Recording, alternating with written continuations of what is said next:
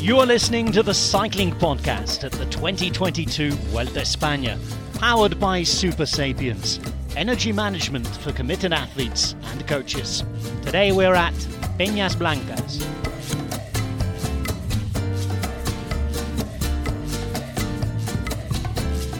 Hello, buenas tardes from La Vuelta a España. My name is Daniel Friebe. I am the host of tonight's episode, and as you heard our friend Rob Hatch just say, I am on the Peñas Blancas, and I'm currently overlooking well, we, we established yesterday that it's not the Mediterranean. Um, I'm looking out over, I can just about see Estepona high up, just adjacent to the finish line in a pine forest that has been singed, unfortunately, by some forest fires recently.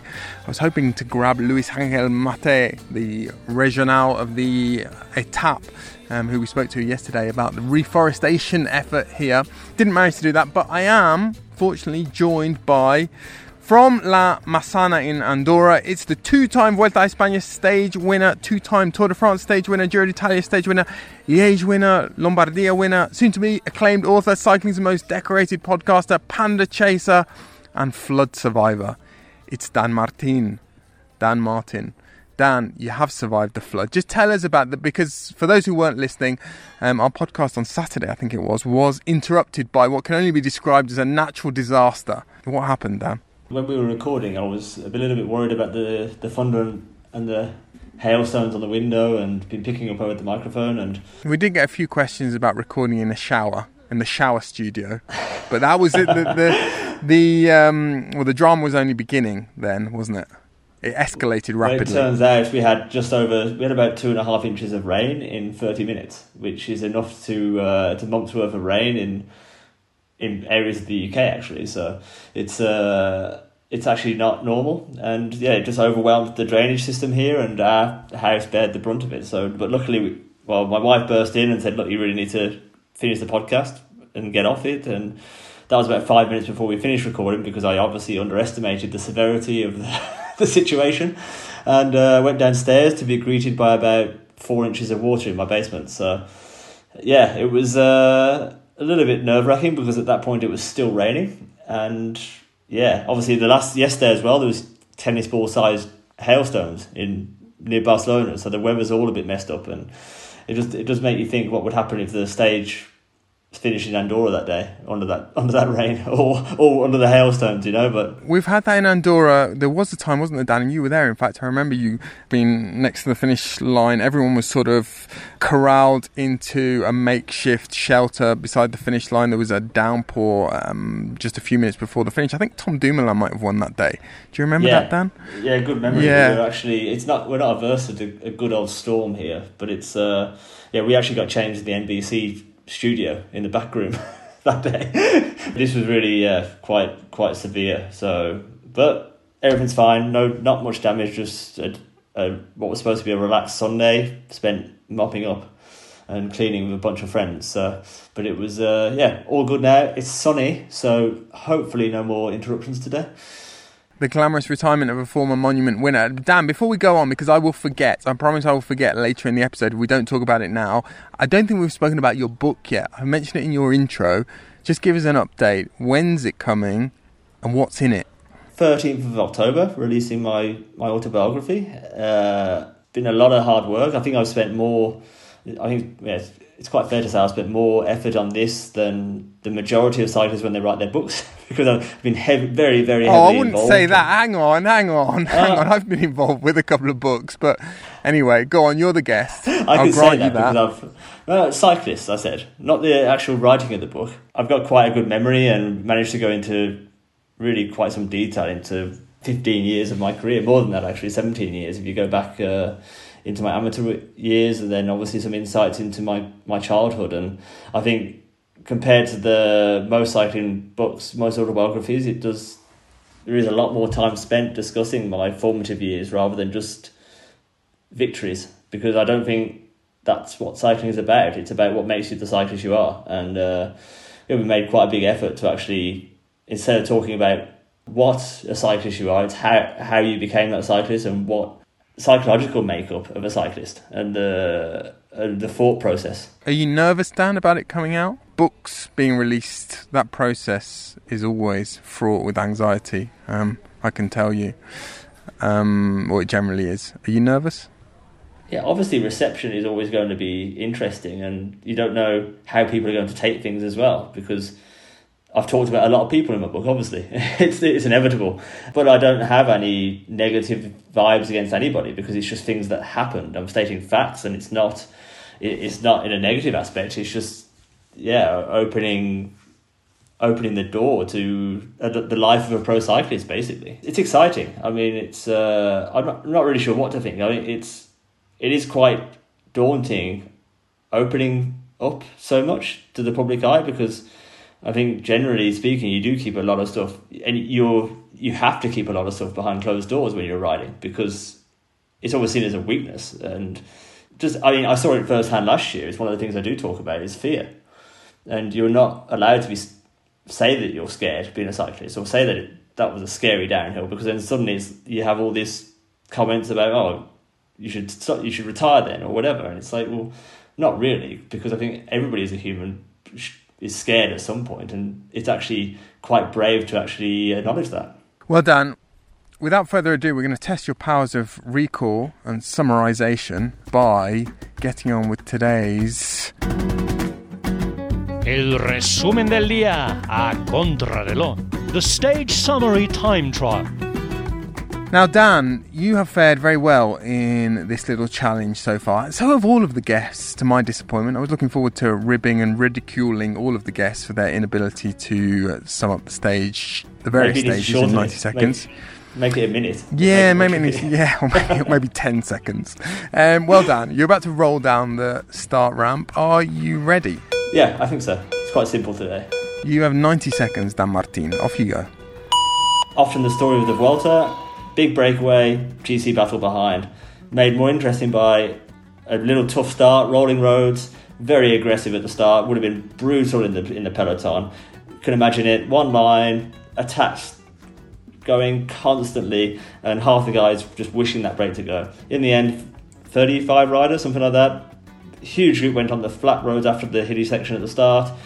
Inevitable that they were going to fight out, fight it out for the stage victory.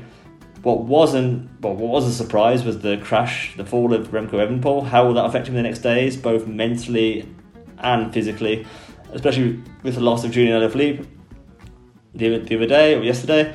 On to the last climb, everybody expected Jay Vine just to ride away with it. Different type of climb, and a lot of drafting involved on this one, which you saw in the GC group, which made it much less yeah, decisive. Obviously, that group basically finished together, and we saw an aggressive final with the breakaway. Elie Gesbert being yeah really quite impressive, but the one most impressive Carapaz because obviously he went on to win. Incredibly well timed attack, something that he's very good at, picking his moment. Intelligent rider. Behind, everybody kind of had a little dig at Remco, but this was more of a wearing down process. Wear his team down, wear him down, see if he was showing any weakness at all, which he wasn't, but we didn't see any of the favourites put in a big attack. So let's see. I think everybody's just trying to wear, hoping that he's going to crack in the third week of the Grand Tour because obviously he's never done one. Excellent. Just on the general classification, you mentioned well, no one really um, took any time out of Remco Evenepoel or, or really managed to lay a glove on him. There were there were a few little gaps that opened up towards the end of the climb. So the five or four that came in together were Evenepoel, is how I now pronounce it. Enric Mas, um, Primoz Roglic, and Juan Ayuso, and then Superman Lopez, um, just six seconds further down than Carlos Rodriguez, who was well, we talked about the Regional, the L'Etape, the the the home boy, the local boy. Um, he was he was that as well today.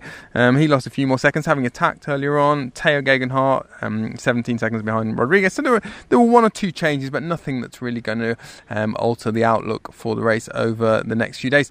Remco's crash may end up being the big story of today, certainly with hindsight in a few days' time. But it was a big breakaway today, Dan. Uh, there's some interesting riders in there. We'll talk about a few of them later on today. And we're about to hear from one of them, well, who he's riding his first Grand Tour. We heard from him last night. His accounts of this first Grand Tour. Have been fascinating so far. Um, James Shaw, as discussed last night, he dropped down out of the World Tour a couple of years ago down to continental level. He climbed his way back up to World Tour. He was in the break. He finished ninth, so we're going to hear from him.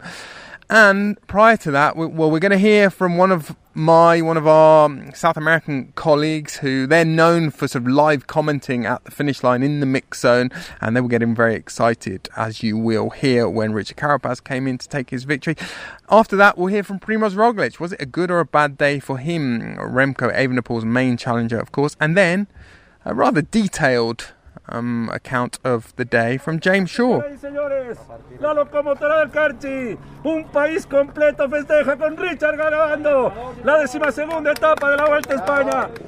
Bien, Richard, espectacular, la locomotora del Carchi. Uh, yeah, it was longer, uh, quite long, but uh, I mean, yeah, was was fine. Huh? Uh, was there, and uh, yeah, up to the next days, huh? There I had a good feeling, so yeah, hopefully I can improve yeah, a bit. Because your team was pulling with Chris Harper as well, with Rohan Dennis even uh, at the beginning of the climb. What was the point of that? You, you were really trying to make this climb really hard? Uh, yeah, I mean, uh, definitely, yeah. Uh, we needed, uh, uh, I mean, we are a bit behind, so we need to catch up. Huh? So, yeah, he's still a long way, but yeah, uh, was uh, actually yeah, a good day then. Bit of drama out there on the road with Remco crashing, also Van Wilder. What did you see? Uh, yeah, they just slid uh, in front of me. Uh, I mean, uh, yeah, I also already did that things. I think uh, last year at the same uh, start like this. I was also not the best for the red jersey, also the same today. well, James, I just told you, well, after a very good day, you were ninth, uh, three minutes down, and your reaction was, "Well, where am I going to find those three minutes?" Yeah, I think. Uh, I, I mean, uh, I think potentially I could be in fractionally better shape. No, not three minutes better shape, but uh, I could certainly be in a little bit better shape. And uh, um, but I think I've also got to say, like top ten on the stage of a Grand Tour, it's no hardship, is it? It's no bad thing, you know. Uh, it's yeah, I guess it would be my uh, career highlight to date potentially. You know, one of my best results. I've also got to go to bed tonight and, and look at it that way as well. So, yeah, pretty chuffed with the day. Uh, well, I don't know, maybe 35 in the breakaway. One of those days where the group goes and uh, yeah, when these opportunities come, I got to grab them with both hands because I say a rider like me doesn't always get. Uh, um, a free pass. You know, I'm very much a, uh, a donkey. I tend to do a lot more for uh, yeah other people and things. So when an opportunity to top ten myself comes, I got I I got to grab it. You know, I got to grab it with both hands. Just tell me how you got into the break and well, what a, a nice feeling it was to realise that the break was going to go. yeah, I mean. Uh, it sounds stupid. It wasn't intentional that I got in the break today. It was more um, that Rigo and and Mark got in because for this for them is a is a finish they can win on. Um, so for me it was I just cover the cover the moves here and there, just just just keep the keep the pressure off their legs so when it goes they can go. And all of a sudden I hear this screaming on the radio and I'm like, oh man, what's going on? Like, and then I'm rolling to the front, just you know, just trying to keep the pace, and the guys are like, go through, go through. And I'm like, what's happening? I look back and there's just a slight crack in the peloton, and I'm like, all right, this is it. So pulled off, got got my turn done. The other boys come railing through, and we start nailing it. We realised there was quite a few guys from Alpecin with Jay Vine. They obviously wanted it. Uh, yeah, UAE had a few guys with Soler. Obviously, they were pretty keen. Carapaz was there. He was pretty keen. He, he'd been kicking a lot in the first, yeah, first 20, 30 minutes. He, he wanted to he wanted to be in the break today. Um, so then, like, yeah, the moment went and it went out to a minute. I think uh, FDJ missed it, and they were like, right, we're chasing, and it went a minute, a minute and a half, two minutes, and then they just gave up, and then it went to seven minutes, ten minutes, uh, ten minutes. I think then Remco crashed. He did, yeah. And it went went out to 12 minutes, then they pulled it back to 10, and they just sat it there. Once it's at 10 minutes and you're you're 35 guys, you know it's going to the finish. Um, so I was just sitting in, saving my pennies really knowing that I get to the bottom of this climb, I need as much energy saved against the guys like Carapaz, because there's no way, uh, there's no way I'm going to beat a guy like that. Not not at the minute anyway. Maybe you know I've got a few years. Hopefully got a few years to fit, hit my physical peak. So I've got to sort of try and give myself every possible uh, uh, advantage I can. And guys were not happy that I was just sitting on. You know, ah, Paul, do a turn because we, uh, we also have Jonathan Caicedo in there. He's won stages of the Giro and stuff, and I think people were like, right, you know, these I mean, we we weren't marked because you know those guys, you know, better guys than us, but they weren't happy for us just to sit on and do nothing. So we were getting a lot of stick for that, and I think yeah, what did they expect us to do with guys like Carapaz and Jay Vine? Like I'm not I'm not going to take him to the bottom of the climb, am I? So mm. yeah, and I was just trying to look after myself. Like in that situation, priority's got to be number one, hasn't it? You got to look after yourself. That's like I say, those I'm not capitalising the best on my situation if I'm riding for other pe- helping other people that are going to beat me anyway, am I? So um, it's time to be selfish. I think you know. I, I think I don't think it's a bad thing for me to say that. You know, I think I put enough into the. I believe I put enough into the team, and I have done for other people as well. To, to on a day like today, to just look after number one maybe. So yeah, no, it was a good day all in all, and uh, yeah, where am I going to find three minutes? well, maybe it starts with getting down the mountain and focusing on your recovery. Yeah, and get, getting down the mountain, focusing on my recovery, and maybe I'm just not that good. so well, it was a great ride today. Um, Savour it on the way down because I guess you haven't had a chance yet. cool. we'll do. Thanks Cheers, very much.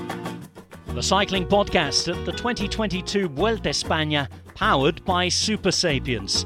Energy management for committed athletes and coaches. Still guessing on fueling? Not sure what or when to eat and drink on rides that matter? Never again. Optimize your fueling strategy with real time glucose data, actionable insights, and personalized analytics. We're here to help you achieve your performance goals. Go to supersapiens.com for more on how to track your energy levels and fuel for success. Our title sponsors Supersapiens have their system of continuous glucose monitoring, which can be used to improve fueling and improve performance ultimately. Uh, Sam Brand, who rides for Team Novo Nordisk, uses a continuous glucose monitoring system as a matter of course because he's a type 1 diabetic. And when he's racing, I wanted to know what he's looking for from the data because lots of things can impact blood glucose levels, uh, fatigue, um, how well someone has slept overnight, for example, not just the foods that are being consumed, uh, but also adrenaline, stress can have an impact on blood glucose levels. So I wanted to know from Sam what he's looking for when he's training and particularly when racing. Yeah, we have uh, obviously a range, and the range is similar to, to what you would class as the performance zones on uh, on the Supersapiens device. Uh, so I just trying to keep mine as level as possible. Um, that's basically knowing what expenditure I've put out and knowing what like the opposite I need to put in. So fueling all the expenditure, and I tried to keep it as level as possible. Obviously, there's a lot more uh, sort of outliers or uh, impacts that um, impact someone with diabetes blood sugar. So it's obviously adrenaline and uh, all the other all the other sort of things that are, are, are on board in a race day. So it's just trying to keep that line as, as steady as possible. You know, it's not always possible. For those out there who've used Supersapiens, you'll see that they do have fluctuations. But on the whole, if you try to sort of level that out, it's that's trying to keep it in, in, that range, in that performance target. El diario Remco. The Daily Remco. We can ride in defense mode today. I think that's that, that will be key today to ride in defense mode and uh, just not lose time getting in, just not losing time going into the weekend. Yeah, we just have to turn the page, keep looking forward. Uh, Madrid is coming closer every day, so uh, we just have to keep fighting, no? Well, Dan, that was Remco Evenepoel this morning at the start. Where were we this, this morning? Uh, we were somewhere, I can't remember where we were. We were somewhere west of Almeria. What day is it? Is it a Thursday, Dan? Yes, I need help with everything yeah. by this point in the Grand Tour. Yeah, I've got that sort of Grand Tour Malay, that Grand Tour amnesia that starts to take hold at this point. But that was Remco Evenepoel sounding confident and relaxed as he has done every day before every stage start. Um, at the finish, it was a slightly different Remco that we saw. He there was a bit of a, a sort of conflab with Enric Mas. Uh, asked him what happened with when he did crash today, and Remco was explaining that he hadn't he hadn't braked, and I think his wheel had just slipped out. But Dan, what I did notice was there was uh, well a hole in Remco's shorts, so on his right hip, and he was bleeding quite a lot. I think he also hurt his hand in the crash. Now, it didn't seem to affect him on the final climb, but what's your view on this? Uh, how likely is it to affect him over the coming days? I think it just obviously it's a double blow with the loss of Julian Alaphilippe yesterday as well, and probably his strongest ally in the team. Not maybe on the bike, definitely on the bike, but also at the, at the dinner table. Julian has a huge like effect on the atmosphere when you're when you're at a race. And then with Remco, he's never. I don't really remember him having a, having to deal with adver- adversity during a race like this, and he's in. Everybody's looking at him. He's the man to beat, and now he's not feeling hundred percent. Something that he's been feeling great the whole race, clearly. Add to that, he's got an easier day tomorrow, sprint day, but normally you feel worse two days after a crash, and that means he's going to hit the mountain stages Saturday, Sunday, feeling the full force of that crash, which was, yeah, obviously as you say, quite heavy. It didn't look like uh, too pleasant his injuries. So it's uh, it's just going to be little things, those doubts that play on your mind, and yeah, he's going into uncharted territory as well. To add to that, with the fact that he pulled out on stage seventeen of the Giro last year, so he's never done the third week of a, the final week of a Grand Tour before. So that's another big question mark for him. That yeah, he seems he comes across as really confident and assured, but it's only natural that he's he could have some self doubts creeping in, especially when it's getting close to you know, winning a Grand Tour, which is a huge achievement. Dan, what's your experience of the physiological process that we sometimes hear about after a crash? And it doesn't have to be a big crash, but we hear about a, a sort of adrenaline release. I've heard riders in the past use the the the phrase or the term. Well, uh, this is a family show, so I can't. Um, I'm going to have to improvise here. But uh, that crashes can be form somethingers. Um, that that you know guys can be in great form and they can have what seems like quite an innocuous crash and then hey presto three or four days later they find their form deserting them. Um, not always but sometimes. What's your experience of that? I think that's actually an australian term for a traffic island isn't it as well?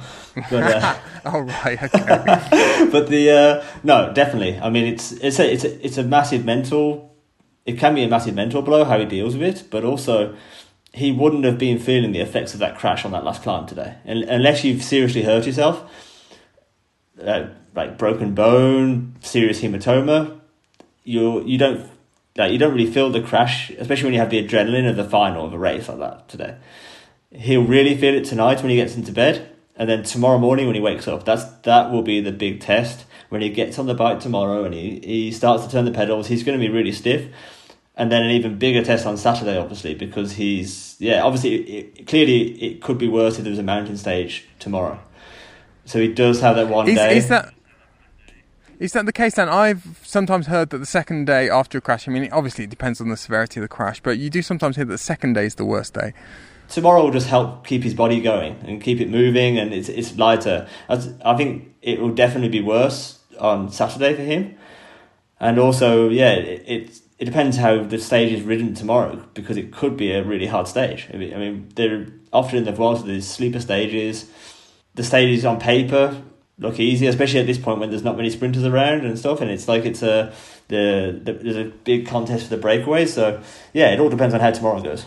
And Dan, we heard earlier from Primoz Roglic sounding relatively upbeat. I, I must admit, when he's come into the mix, and he hasn't had the the usual sort of fire in his eyes. Um, I mean, he's he's a deadpan character, famously deadpan, and we you know we've made a joke about it many times on the podcast. So he doesn't give too much away, but um, there, there is something sort of embattled and beleaguered about Primoz Roglic at this uh, Vuelta a España. We keep hearing that, well, from him that he hopes to get better, from his team that he hopes to get better, and I think he is sort of inching in the right direction. But he really is inching in the right direction. Um, what's been your impression of Roglic over the last couple of days, the last few days? I, I think he's still relying on on Remco and even Enric Mas getting worse over the next few over the next week. I mean, he he knows that his form isn't going to see this huge resurgence, but it's really hard to tell when you're not there and you don't. We haven't obviously because the breakaway being so far in front, we haven't seen a whole lot of the GC group, and with the with the camera motorbikes are. I mean, normally you get a little bit of close up to see how the guys are pedaling and how they're moving on the bike, and you, we haven't really had that too much of that. So it's um, and today wasn't the climb to to notice that. I think he rode quite confidently the way where he was sitting in the group. It was quite relaxed. He wasn't he didn't feel the need to sit right on Remco, which is so, showing confidence. He's just he's uh, he's using the group to the best of it, like the, getting the best draft possible, and yeah, to put the guys in the front, his teammates. He obviously, uh, as I say, he's they're banking on wearing quick step down. Yeah, it's just gonna be interesting to see how how he progresses. Obviously, it's three minutes is not insignificant, but I think, yeah, it's probably been said before on here that this is everybody's going to rely on Remco having a bad day because the way his form is, yeah, nobody's going to take time out of him, man oh man. Before we move on from the GC battle, I just wanted to ask you as well. Um, Enric Mas is a guy who gets a bit of a bad rap. I think he gets a bad rap from Spanish fans. He gets a bad rap on social media because he's he's conservative. He's a very conservative rider. Sometimes he gets a bad rap with journalists as well because um, he, he, has not always been the most affable guy or the easiest guy to deal with, the most amenable guy. Um, you were his teammates tell us what well we what should we know about Enric Mas that we don't know about him and and how does that relate to the rest of the Vuelta a España? Enric arrived on the scene as an incredibly promising U23 rider, obviously at Quickstep as well, and I kind of had this mentor type role at Quickstep during those years with yeah, Max Schachmann, even Julian, Enric, Rémi Cavagna, and all. We had a really strong team, you know, Laurens de Plus and yeah, Enric was labelled as the next Contador. It was just as Alberto was kind of fading away, like Alberto retired in 2017, I think. So he was really there to kind of take on the mantle from Alberto, and obviously that was that was made worse by the fact he got. I think Enric did he get second in 2017 when Alberto was 2018, 2018. Oh, yeah, but they, they both kind of embraced this, didn't they? Both really leaned into this. Both Mas, uh, any invitation to talk about Contador and talk about the fact he was his hero, he did it, and Contador yeah. as well. Um, he would always kind of put his arm around Mas at the finish line, and and um, it was it, it, was very evident that Contador was sort of grooming him as his successor. You can even see by the way, how the way Enric climbed then uh, now as well. He's kind of he tried to mimic Contador's style. It was that type of thing, and I think he put, just put so much pressure on himself, with especially with Contador obviously then retiring, and suddenly Enric's the big Spanish GC hit hope.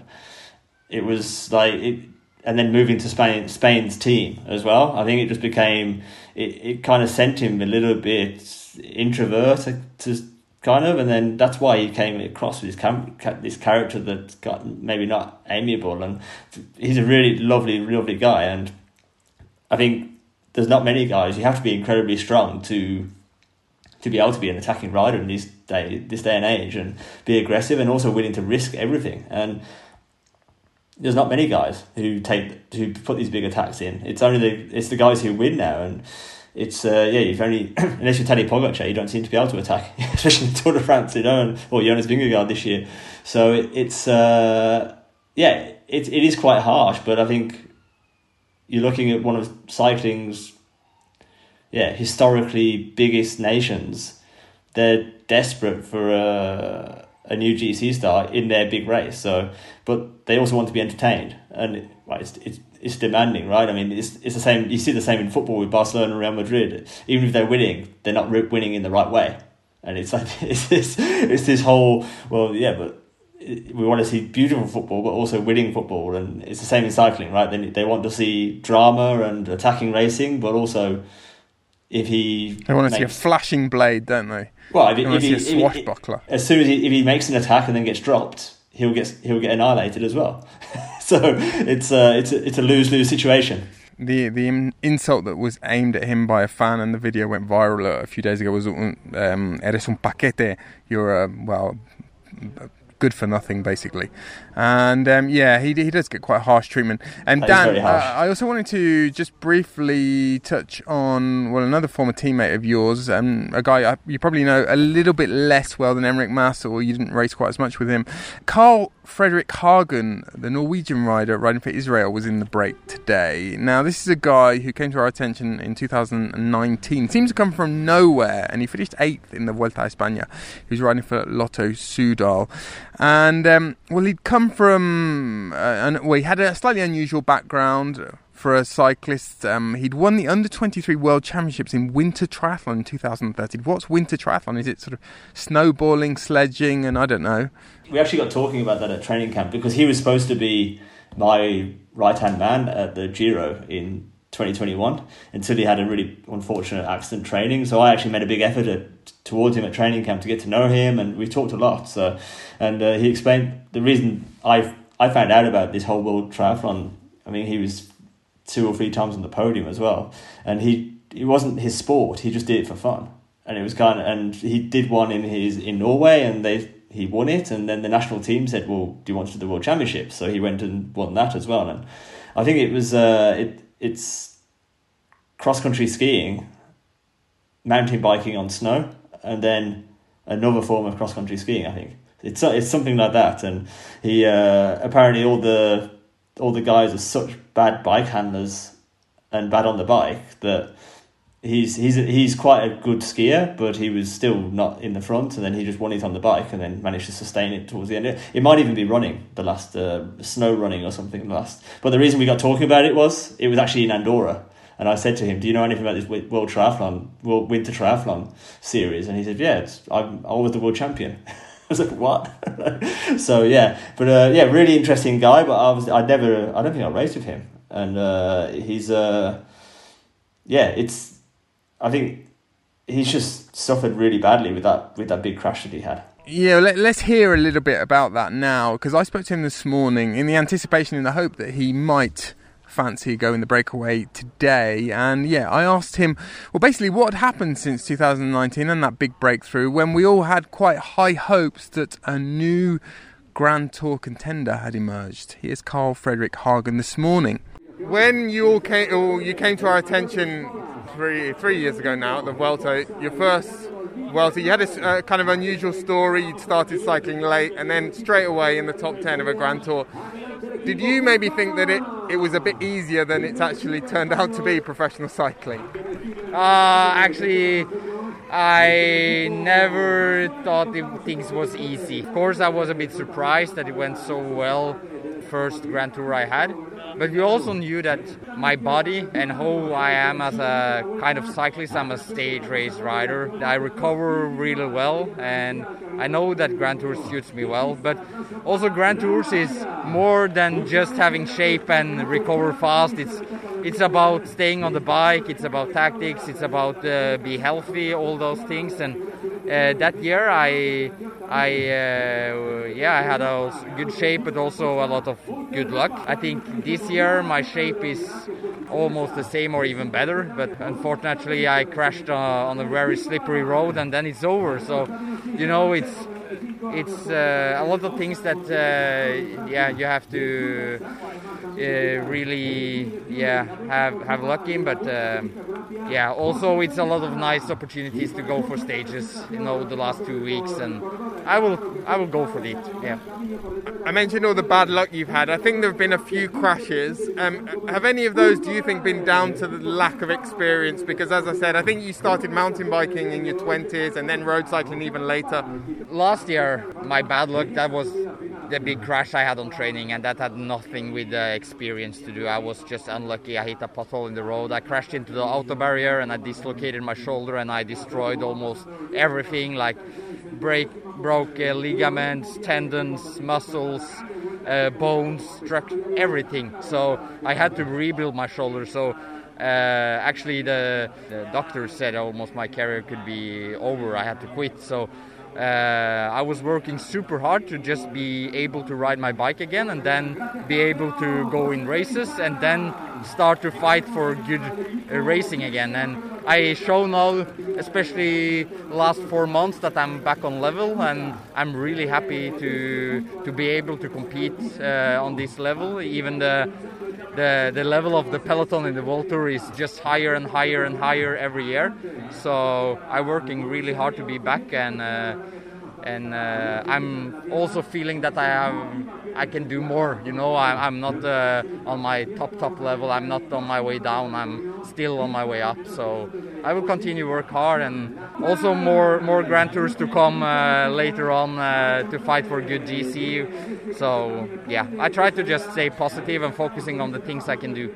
Well, Dan, there are a lot of riders like that in the peloton, aren't there, who have experienced a catalogue of mishaps and and and bad fortune without anyone really, anyone outside the kind of sanctum of their team really realizing. And um, yeah, for a lot of riders, it's it's a grind and it's a battle, and it's uh, well, they hope it's going to end up being a triumph over adversity. It, it's also that second. Well, it's the second difficult album, isn't it? You know, it's like the he came out and had this amazing result in 2019, and then suddenly he's under the spotlight. And I'm not saying that caused his crash, but it definitely it raises that expectation and that pressure, and then it's it's uh, it does make result subsequent results different. But yeah, he's been very unfortunate, and it, I think when I learned how bad that crash was, I mean, it was uh, yeah, I think he almost had his shoulder ripped off effectively, his, his arm ripped off. Sorry, so it was um, yeah, unfortunately, I didn't get to to race with him, but he's obviously got the motor, he's got the engine, and he's going to be yeah, if he can get it's going to be a long road back to fitness. Uh, but he's obviously on today's evidence getting there. So hopefully next year he'll be uh, he'll be back at the front of the races. Well Dan, He he didn't quite get it done today. He didn't quite win the stage, but he did finish at eighth. A very creditable performance in it, and he hung on doggedly for much of that final climb to Peñas Blancas. And I did speak to him also at the end of the day at the finish line this afternoon in Peñas Blancas at Peñas Blancas. Here he is again. We talked this morning about this being your first Grand Tour for two years. How much does it mean to you to be well fighting for the victory against guys like Carapaz today? Uh, for me, it's, it's important because yeah, I show for myself uh, that all the hard work I've done pays off, and uh, more to come. Yeah, I'm. I'm uh, I'm not on my top top level yet, so I'm on a good level, but uh, a little bit more time. Uh, maybe also later this Vuelta I will be even better and even closer to, to fighting for victory. Is it almost quite emotional knowing what you've been through? if you start thinking about uh, the whole journey and uh, from yeah 5th of March last year until now, and you you take also the the crash uh, one week ago, uh, then it's a bit emotional. But yeah, still, uh, I I continue work hard and uh, yeah, looking forward to the next stages as well. Well done today. Thanks. Chute, uh, chute à l'arrière du peloton, cycling podcast team car at the back of the pack, please. That's Seb Piquet, the voice of Radio Tour, who speaks at least a couple of languages, possibly three languages, and Daniel Friebe speaks several languages too. I think he's up to four that he would count himself as being fluent in. Actually, five, isn't it? If you count English, he's pretty good at English too. We can't all learn languages as easily as Seb and Daniel, unfortunately, but if you would like to learn a second language, Babbel might be just the thing for you. Babbel makes learning a language quick and easy because it focuses on natural conversation. The 15-minute lessons on the app are designed to be efficient and an effective way to learn a new language because the lessons have been created by more than 150 language experts. That means real people teaching you real-world phrases, not computer-generated phrases that actually won't come in use when you're abroad trying to speak to somebody in another language. Babbel's teaching method has been scientifically proven to be effective across multiple studies and you can choose from 14 different languages including Spanish, French, Italian and German. Babbel's speech recognition technology crucially helps you to improve your pronunciation and accent too. And it's fun. There's a gameplay element to the app. There are also podcasts, videos, and you can even join live classes with a language teacher. So start your language learning journey with Babbel today. Right now, Babbel is offering all cycling podcast listeners six months free with the purchase of a six-month subscription. You just need the promo code CYCLING. Go to babbel.com slash play and use the promo code CYCLING to get an extra six months free when you sign up for six months. That's B-A-B-B-E-L dot com slash play, promo code CYCLING. Babbel, language learning that works. El ritmo de la vuelta. The rhythm of the Vuelta. This is El Ritmo de la Vuelta, our daily rope swing through the dark under, undergrowth of recent Vuelta history. Sony mini disc player tucked snugly into our bum bag, ribbons in our hair, as we look back to the official songs or at the official songs and the races to which they provided the mood music. Dan, I don't know why we'd have ribbons in our hair or why we'd have a Sony mini disc player tucked into our bum bag, but um, it, that was the image that came to me. Today, Dan, we're going back to 1998, partly because it was a cracking edition full of intrigue, and partly because that year's race began in Cordoba, one of my favourite places in Spain, and I'll also be staying there tomorrow night. Alas, the official song that year was maybe the worst ever.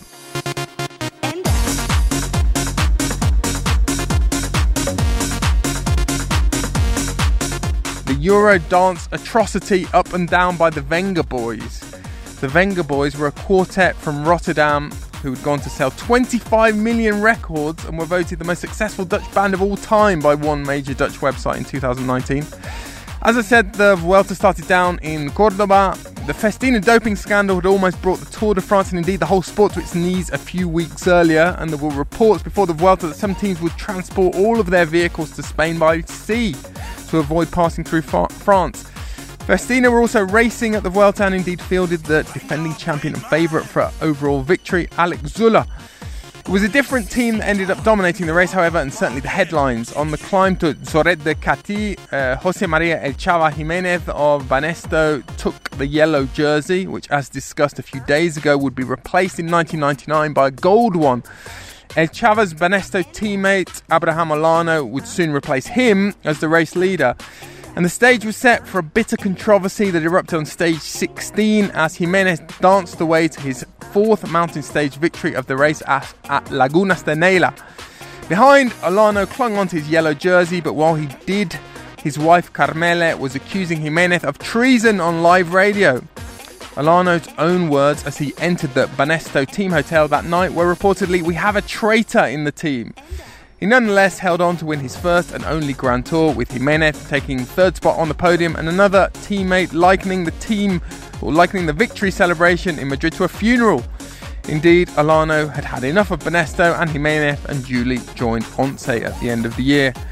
We said it was a controversial Vuelta. Well, it was also notable for the fourth place of the controversial Lance Armstrong in his first Grand Tour since his comeback from cancer.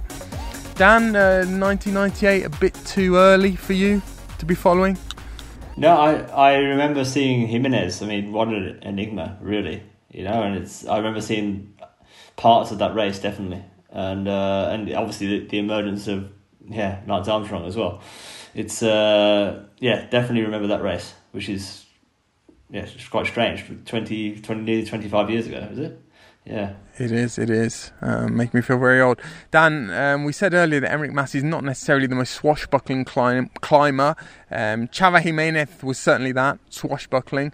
Uh, Richard Carapaz was pretty swashbuckling today, and he, he, well, he timed his move perfectly, as you mentioned uh, earlier on. He's had a difficult Vuelta a España. Uh, he, I got the sense he hadn't prepared maybe as well as certainly his team would have liked. Carapaz was telling the press that he, he was in good form when he came here. He obviously didn't have the, the form that was going to permit him to challenge Primoz Roglic and Remco Evenepoel. But before the race, on the eve of the race, in fact, um, EF Education First Easy Post, um, a team that you belonged to in one of its previous incarnations, they announced that they had signed Carapaz for next year. I just wanted to ask you, well, how do you think he's going to get on? How do you think he's going to fit in there? Yeah, obviously that team's changed a lot since I was there. They've got a lot of South Americans on that team now, so it, I think the culture will be quite nice. Whether that's a good thing for Carapaz after he's gone so well at Ineos, yeah, it's it's going to be interesting to see how he adapts to a different approach, a different mentality almost. Because I think it's very Ineos, at least from the outside, was very businesslike, and then you're going into EF, which is traditionally being a more relaxed environment. his his racing style will definitely has the potential to flourish under the EF management. I think they've got a they were given the freedom and and support, and maybe I think that's what he was craving. He was looking to be a all all out leader, undisputed leader almost in every race he rides, and if they can get all their guys firing on all cylinders and yeah working together, they could really be a threat next year. But has he Dan lived up to what would have been your expectations for him at Ineos? I mean, when he won the Giro in 2019, I thought we might be we might be looking at, if not the, the next dominant figure in stage racing, then someone who was going to win multiple Grand Tours. He hasn't. He hasn't added any. And obviously, with the emergence of the Slovenians and also now Evenepoel and, and others, um, it's starting to look it's starting to look like it might be quite tricky for him to repeat that Giro success.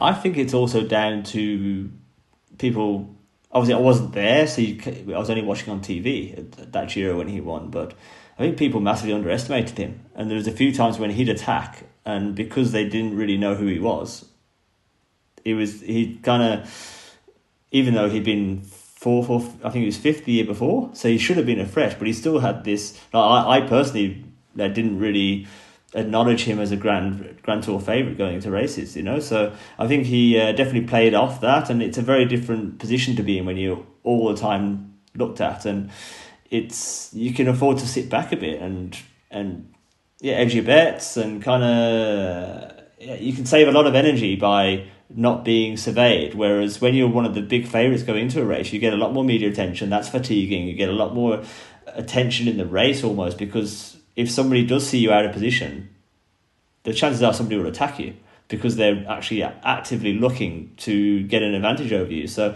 he's not helping himself now by wearing a gold helmet and riding a gold bike. If you don't, if you want to pass unnoticed, my advice would be not to wear a gold helmet. I think his style on the bike as well is pretty pretty obvious now, isn't it? You know, it's uh, he's um, he definitely puts it all out there, and it's uh, yeah, what, what a he's just a really. I mean, as I said earlier, he, how he rode today was it shows his intelligence, but I can't help feeling that he's also. It seems to be all the guys who've done multiple Grand Tours this year or two Grand Tours are really suffering in this race, and Enric Mas is the only one I think that's really, really going well after. But he, did he? He didn't finish the Tour de France, did he? I don't think so. And he didn't race for the GC. No, he didn't. He didn't. That's where we're perhaps going in. The Grand Tours are becoming so hotly contested now, where everybody's saying how every day is hard. We're going to go back to that what we saw a few years ago and what, to be honest, I prefer during my career. It takes so much out of you doing a Grand Tour that you can't back up and do a second Grand Tour during the season. Even if you do the Giro, rest, and then do the Vuelta, it just there's not enough. There isn't enough time to recover, and you're seeing even the guys who did the Giro this year. They all seem to be a little bit like just lacking something, lacking that freshness in the Vuelta. Yeah, I mean, there was a lot of talk before this Tour about the first week being vital and everyone having to come in sizzling hot if they were going to do well here. And a few riders obviously had that in mind. People like Jai Hindley, he was well aware that that's what he had to do, but has not really been able to execute it by his own admission. He lost um, quite significant time again today, Jai Hindley, and there are others like him um, as well. Dan, I said we were going to, I think I said we were going to speak about m- another or multiple climbers in this part. Um, this morning, I know, well, Thibaut Pinot has a, a, very loyal and devoted following everywhere, and there are probably quite a few of our listeners who are very curious about how he's been getting getting on in this Vuelta a España. They probably saw Groupama chasing today when Groupama didn't manage to get anyone in the break, and and they would have been right if they had guessed that that was because, well, Thibaut um, had earmarked today and had earmarked today's break um, as an opportunity for him, and it, it didn't it didn't come off for them. They didn't manage to pull back the break, and um, yeah, not the result that he was hoping for.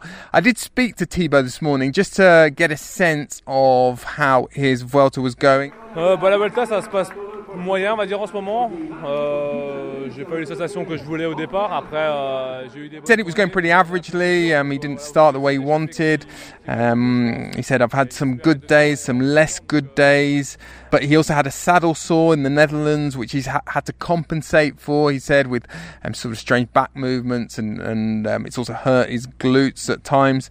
He says, nonetheless, I mean, I said to him, "You, you seem happy." I've seen him joking and, and laughing a lot, particularly with Rudy Molard, who's a good friend of his, um, in the team at the Vuelta. He said, "Yep, you're right. I'm smiling. Um, he's got we've got a good group here." He does often sound quite alienated from the the current emerging younger generation. He said, Yeah, you know, it is harder nowadays to have fun at these races. He said, Yesterday, when the peloton went quite slowly, was a very rare opportunity to chat to people, to have a bit of a laugh, a bit of a giggle um, with with everyone. But um, he says it's important to keep smiling. I asked him also about Remco Evenepoel, sorry, and he said, well, Yeah, I like him. Nice guy. He says hello to everyone. Um, doesn't know him personally, but he thinks on his, he's well on his way to winning the Vuelta a España, even if the last week's going to be going to be very hard for him. Now, um, Dan Thibaut's a rider who splits opinion. I think he splits opinion even in the peloton. There are those who think he's overpaid and um, maybe even a hypochondriac if they're being very unfair, very unkind to him. I'm I'm very much in the in the Thibaut acolyte camp. Um, I've always been a big fan. Um, are you a Thibaut Pinot fan? Yeah, I've always had a lot of time for Thibaut, and a lot, I think he just comes from a different generation. He's similar to myself. Like it's five, six years ago when he was po- getting podium in the Tour, because it is that long ago now, believe it or not, that he was really yeah trying to win the Tour de France. You could have a life away from cycling, whereas now you're seeing these young kids come in, and like Remco, he's been on a a training camp for the last six months to prepare for this Vuelta, and they don't have anything else other than cycling, and that's that's not to criticize. That's just it's it's just a, it's the sport's just changed, and the stakes are so much higher, and people are willing to invest so much more just to be successful. And Thibaut enjoys being at home. He's I know he's got a farm at home, and he's he enjoys working on the land and he's so talented that he didn't need to do all these crazy altitude training camps away from home, and that he just enjoyed the simple life, so to speak, at home and training in his Vosges mountains, in keeping his routine. And yeah, people might say he's overpaid, etc., but not for what he. If you look at his palmarès, I think people often forget that this guy. I mean, he was best young rider in the Tour de France. He finished once or twice on the podium. It, like it's just uh, as I say, the cycling has just changed, and he's uh, he's finding his place in the sport now, and he's probably. He, it looks like he's recognised that he's perhaps never going to compete against these the the GC guys now. So he can still be a phenomenal rider, have win some big big races by going in breakaways, and because he's still one of the best climbers in the world. Sometimes, Dan, you just wish with Thibaut when you ask him him how he's feeling, I mean, that he would just say, "Yeah, not bad, um, quite good." it's it's it tends to be well ninety percent of the time he thinks it's rubbish. Um, he's got terrible legs. Hasn't got the the sensations as he says that he wants to have. And then there are those rare times when well he's absolutely flying, and we all see he's flying because he's winning. Um, but he seems to be well. He, he, we know he's very self critical. He sort of self flagellates. It's uh, it's dealing with pressure, and he's he he had the weight. It's very similar to Enric Mas actually. You know, he had the weight the weight of the French hopes. Him and Romain Bardet, they've kind of shared it, but for some reason, Thibaut seemed like the greater to receive the greater adulation, the greater pressure, and he he was the one that that they had earmarked to be the next Tour de, French Tour de France winner, and it was, yeah, I, I think that expectation perhaps got to him, and he never, as I say, as well as the sport changing. I mean, it's it's difficult. Obviously, we can't we can't enter into the minds of these guys, and we've only got. I've had limited contact with them over the last couple of years as well, but he's um, yeah, it, it's just difficult to. You can't. I don't think you can be critical. He's still doing his best. I mean, say he can be quite negative. It can be perceived as being negative and just, but you say that's just pushing away. It's it, well, it's pushing away expectation. And the fact is, generally, when you wake up in the morning, you do feel rubbish at Grand Tour. you know, it's like if you say you feel good on stage sixteen, generally you're not feeling good. You're just lying. But he's also, I mean, one of the things that people like about him is his authenticity. Probably the main thing that people like about him is his authenticity, and um, he doesn't sugarcoat anything. If he, if he, if his expectations are high and he's not meeting those expectations, then he, he will tell you that um, what he's doing is rubbish by his gauge. Dan, we're going to end this part by talking about another climber, um, Carlos Rodriguez. He was the homeboy today, as we said, the local hero. The stage went through his hometown of Almuñécar, uh, 10 kilometers into the stage today, and well, he has been one of the revelations, if not the revelation, of the Vuelta a España so far. He's riding high in general classification. And this morning, I spoke to his coach at Ineos Grenadiers, Xavi Artetxe, and this is el encuentro, el encuentro del día. El encuentro del día. The meeting of the day.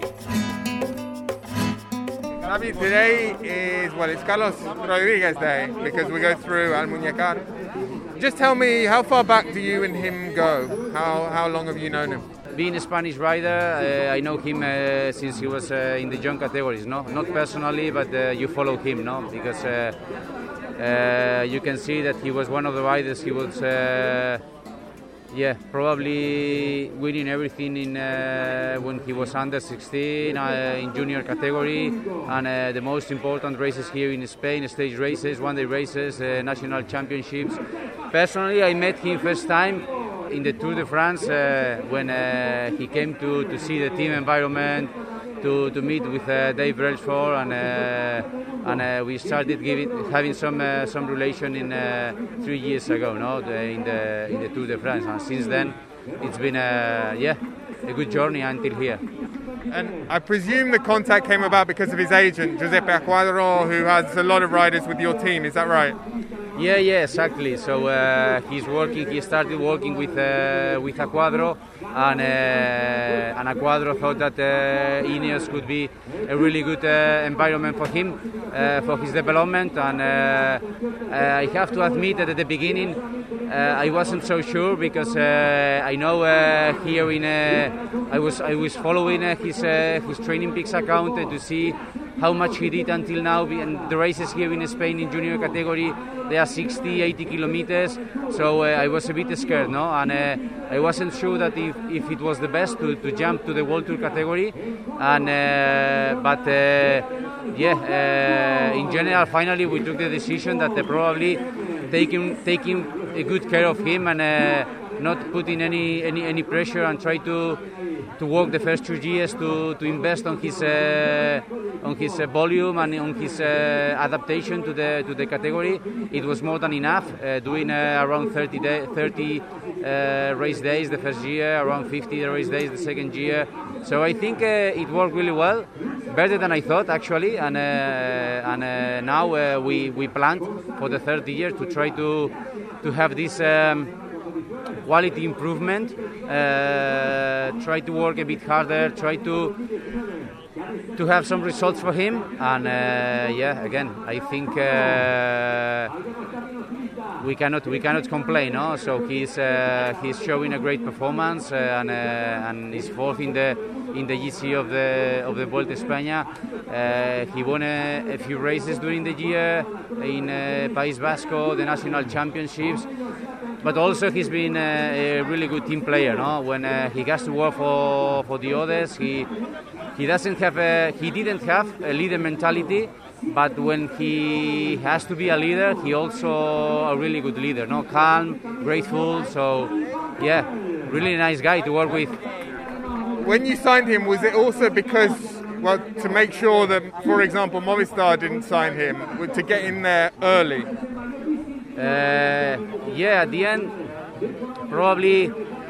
Uh, I was working in Movistar as well before, so uh, always uh, mentality here it's been that uh, this jump from junior category to to, to world tour category it can be too much no? Also here uh, all the riders normally they spend a minimum one year in under 23 category because the continental level is not uh, is not really good.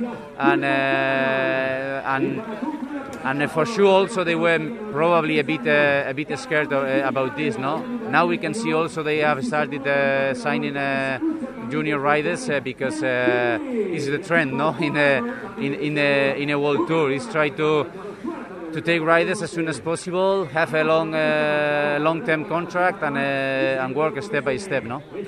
Xavi, when is it um, okay? When is it right to take a rider straight from junior category and put them in the world tour? And when is it not right? What kind of athlete does it not suit?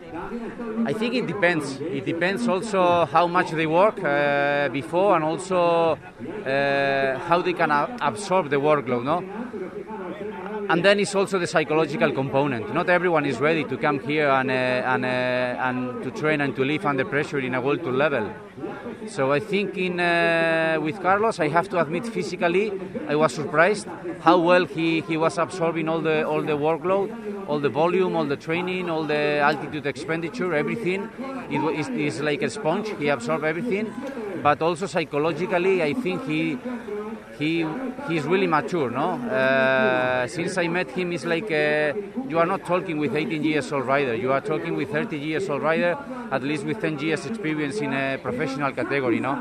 I think probably this is the most important because uh, a lot of riders physically they can be ready to do this jump but uh, but probably psychologically not and then uh, you can see no really good bike riders uh, doing the step uh, probably too early and uh, stopping uh, with 20 21 year old in cycling because uh, they have psychological and problems and they are not ready for, for this stressful world no?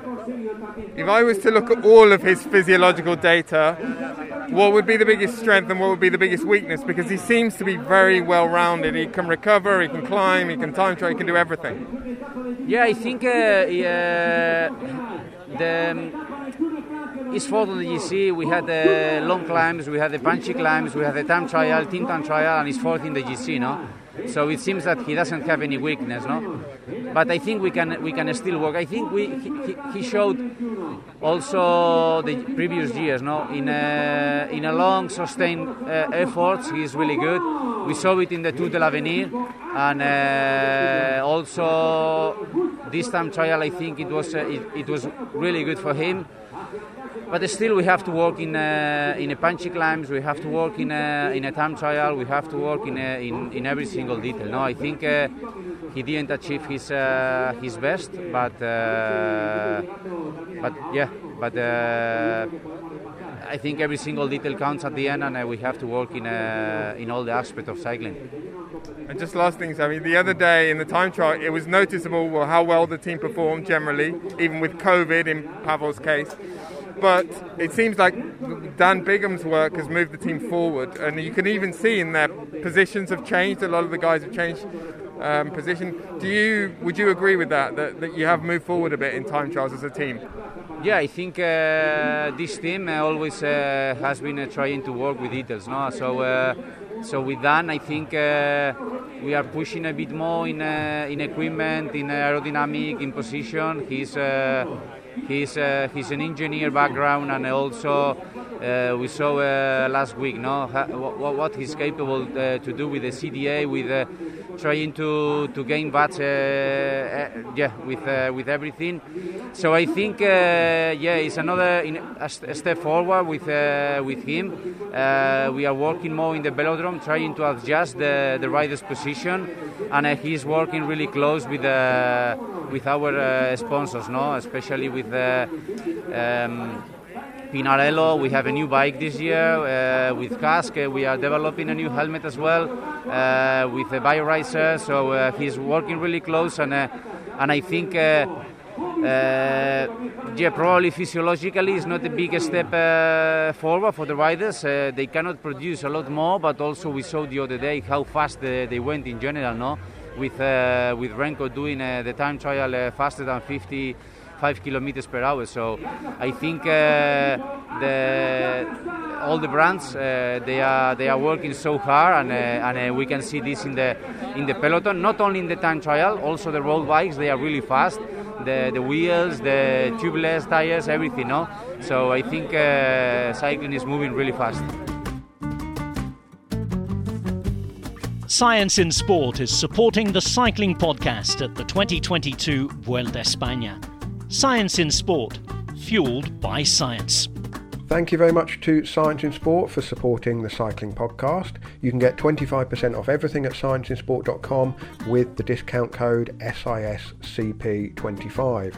And if you go to scienceinsport.com, you can also sort all of the energy products into categories according to when you want to use them before, during, or after your ride. Just go to the All Products tab and you can find exactly what you're looking for. If you're going for any long rides, I can definitely recommend the Beta Fuel 80, which is a powder which mixes up into a drink and keeps your energy levels topped up because well, it gives you all of the carbohydrate that you need to get the best out of yourself. I can also recommend the Beta Fuel Energy Chews to supplement the drink. Uh, the Energy Chews are actually a new one on me, but I've used them for the first time recently. They come in a lemon or orange flavour and uh, they just give you an additional burst of carbohydrate and they're very easy to eat when you're on the bike. Go to scienceinsport.com and use the discount code SISCP25 to get 25% off.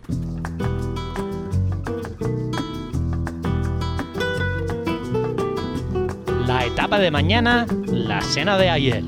Tomorrow's stage, yesterday's food. Well, Dan, the cena de ayer, the evening meal um, yesterday, I was with my colleagues Gregor Brown and Andy Hood, the Americans. And you know what? I've, I'm having a hard time remembering what I was eating because I was feasting, Dan, on the success of on another fantastic victory by Arsenal. Because I was watching very antisocially. I'm slightly ashamed of myself for admitting this. I brought my laptop to the dinner table and I was mostly consumed by watching Arsenal beat Aston Villa. And we did have some tapas though, and we did have a nice Rioja, nicely chilled um, I've become hooked this year, this summer, on chilled red wine, and it's difficult to go back once in hot temperatures and once you've started chilling your red wine. But it was a lovely Rioja Crianza. I can't remember what the property was, but it was excellent. It was excellent. Um, Dan, tomorrow's tomorrow's stage. Um, it's a kind of transitional one of the, these very four sorry, these very difficult four days in Andalusia that we've got before the rest day. This is the easiest one, the one that might lend itself, another one that might lend itself to a breakaway. But you tell us more. Uh, I think Trek will be looking for a sprint. I mean, it's a really good finish for for uh, Mads Pedersen with a yeah. It looks like a five k uphill, so we don't. It, I think it's to be. He'll be really optimistic of beating the sprinters on there, but it's it's it's it's hard enough to beat the sprinters, but easy enough that he can make it and still be the strongest sprinter. And there's no there's no real difficulty in the day other than the heavy roads of Andalusia. But I think what I have seen is the wind. I mean, the wind could be a real possibility tomorrow. It's quite high at the finish line. Whether it's going to be enough, I don't know. Twenty to thirty k's an hour if it's gusting, I mean, it could be uh, it could make the stage interesting. Could indeed, Dan. I have a sneaking feeling there might be another break tomorrow. Do you know what I've noticed that Trek Segafredo have burned? I mean, it's not as though they've wasted their energy because Mads Pedersen is in the green jersey, but they have climbers, and we heard from Kenny Elissonde yesterday, whose Vuelta would have been very different and who would have had more opportunities had they not done quite as much work for Mads Pedersen. Um, That's true. So, Maybe Mads will go in the well, breakaway. Remains... Maybe Mads Pedersen will go in the breakaway tomorrow. You yes. know, it's a big group. It's uh, it's definitely an option, but I think it depends if they have any other allies going to a finish like this. It would have been a like. The problem is obviously is the the thing is there's a lot of teams who are not on GC really anymore. So there's a lot of riders looking for a, to win a stage. So it it always the last week of the Vuelta is often just a breakaway fest. Yeah, and we've been waiting for this Fred Wright stage win that seems like an inevitability, and I would guess that he will be trying again tomorrow. Um, he would be probably my tip for tomorrow's stage. Um, Dan, I think that concludes the evening's entertainment. There's, there have been no natural disasters, which I'm very relieved about. Um, and well, you'll be back on the podcast. I don't know when. I haven't got the ro- the rota in front of me. Actually, you're going to the Tour of Britain this weekend, aren't you? Yeah, I'm not sure I'm going to. And we're going to find. we'll, we'll, we'll, we'll try to find a way. We will try to find a way. So this won't be farewell. Well, let's pretend it's not farewell for the moment. and um, yeah, I will get to work on the rota tonight and um, we'll, we'll sort something out. Dan, it's been a pleasure as always. Um, we're all very much looking forward to your book and well, we're looking forward to the rest of the Vuelta a España starting tomorrow with stage 13. So I'm going to thank you, Dan, once again and wish everyone a very good evening. Thanks, Dan. Hasta luego. The Cycling Podcast was created in 2013 by Richard Moore, Daniel Friebe, and Lionel Birnie.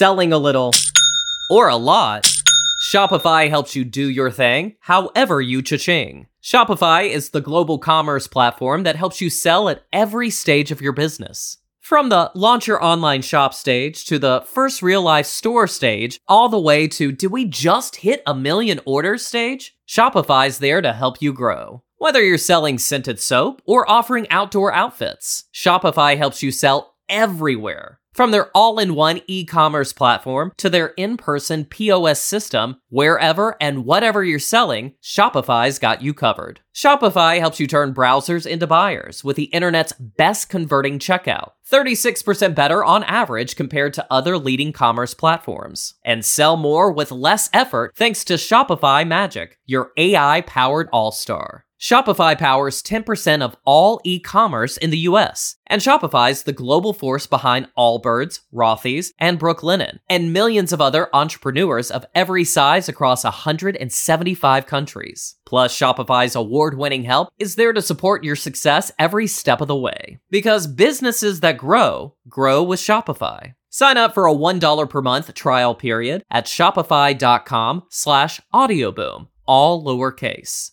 Go to shopify.com slash audioboom now to grow your business no matter what stage you're in. Shopify.com slash audioboom. Let's talk about MediCal. You have a choice, and Molina makes it easy. So let's talk about making your life easier, about extra help to manage your health. Nobody knows MediCal better than Molina. Visit meetmolinaca.com. Let's talk today.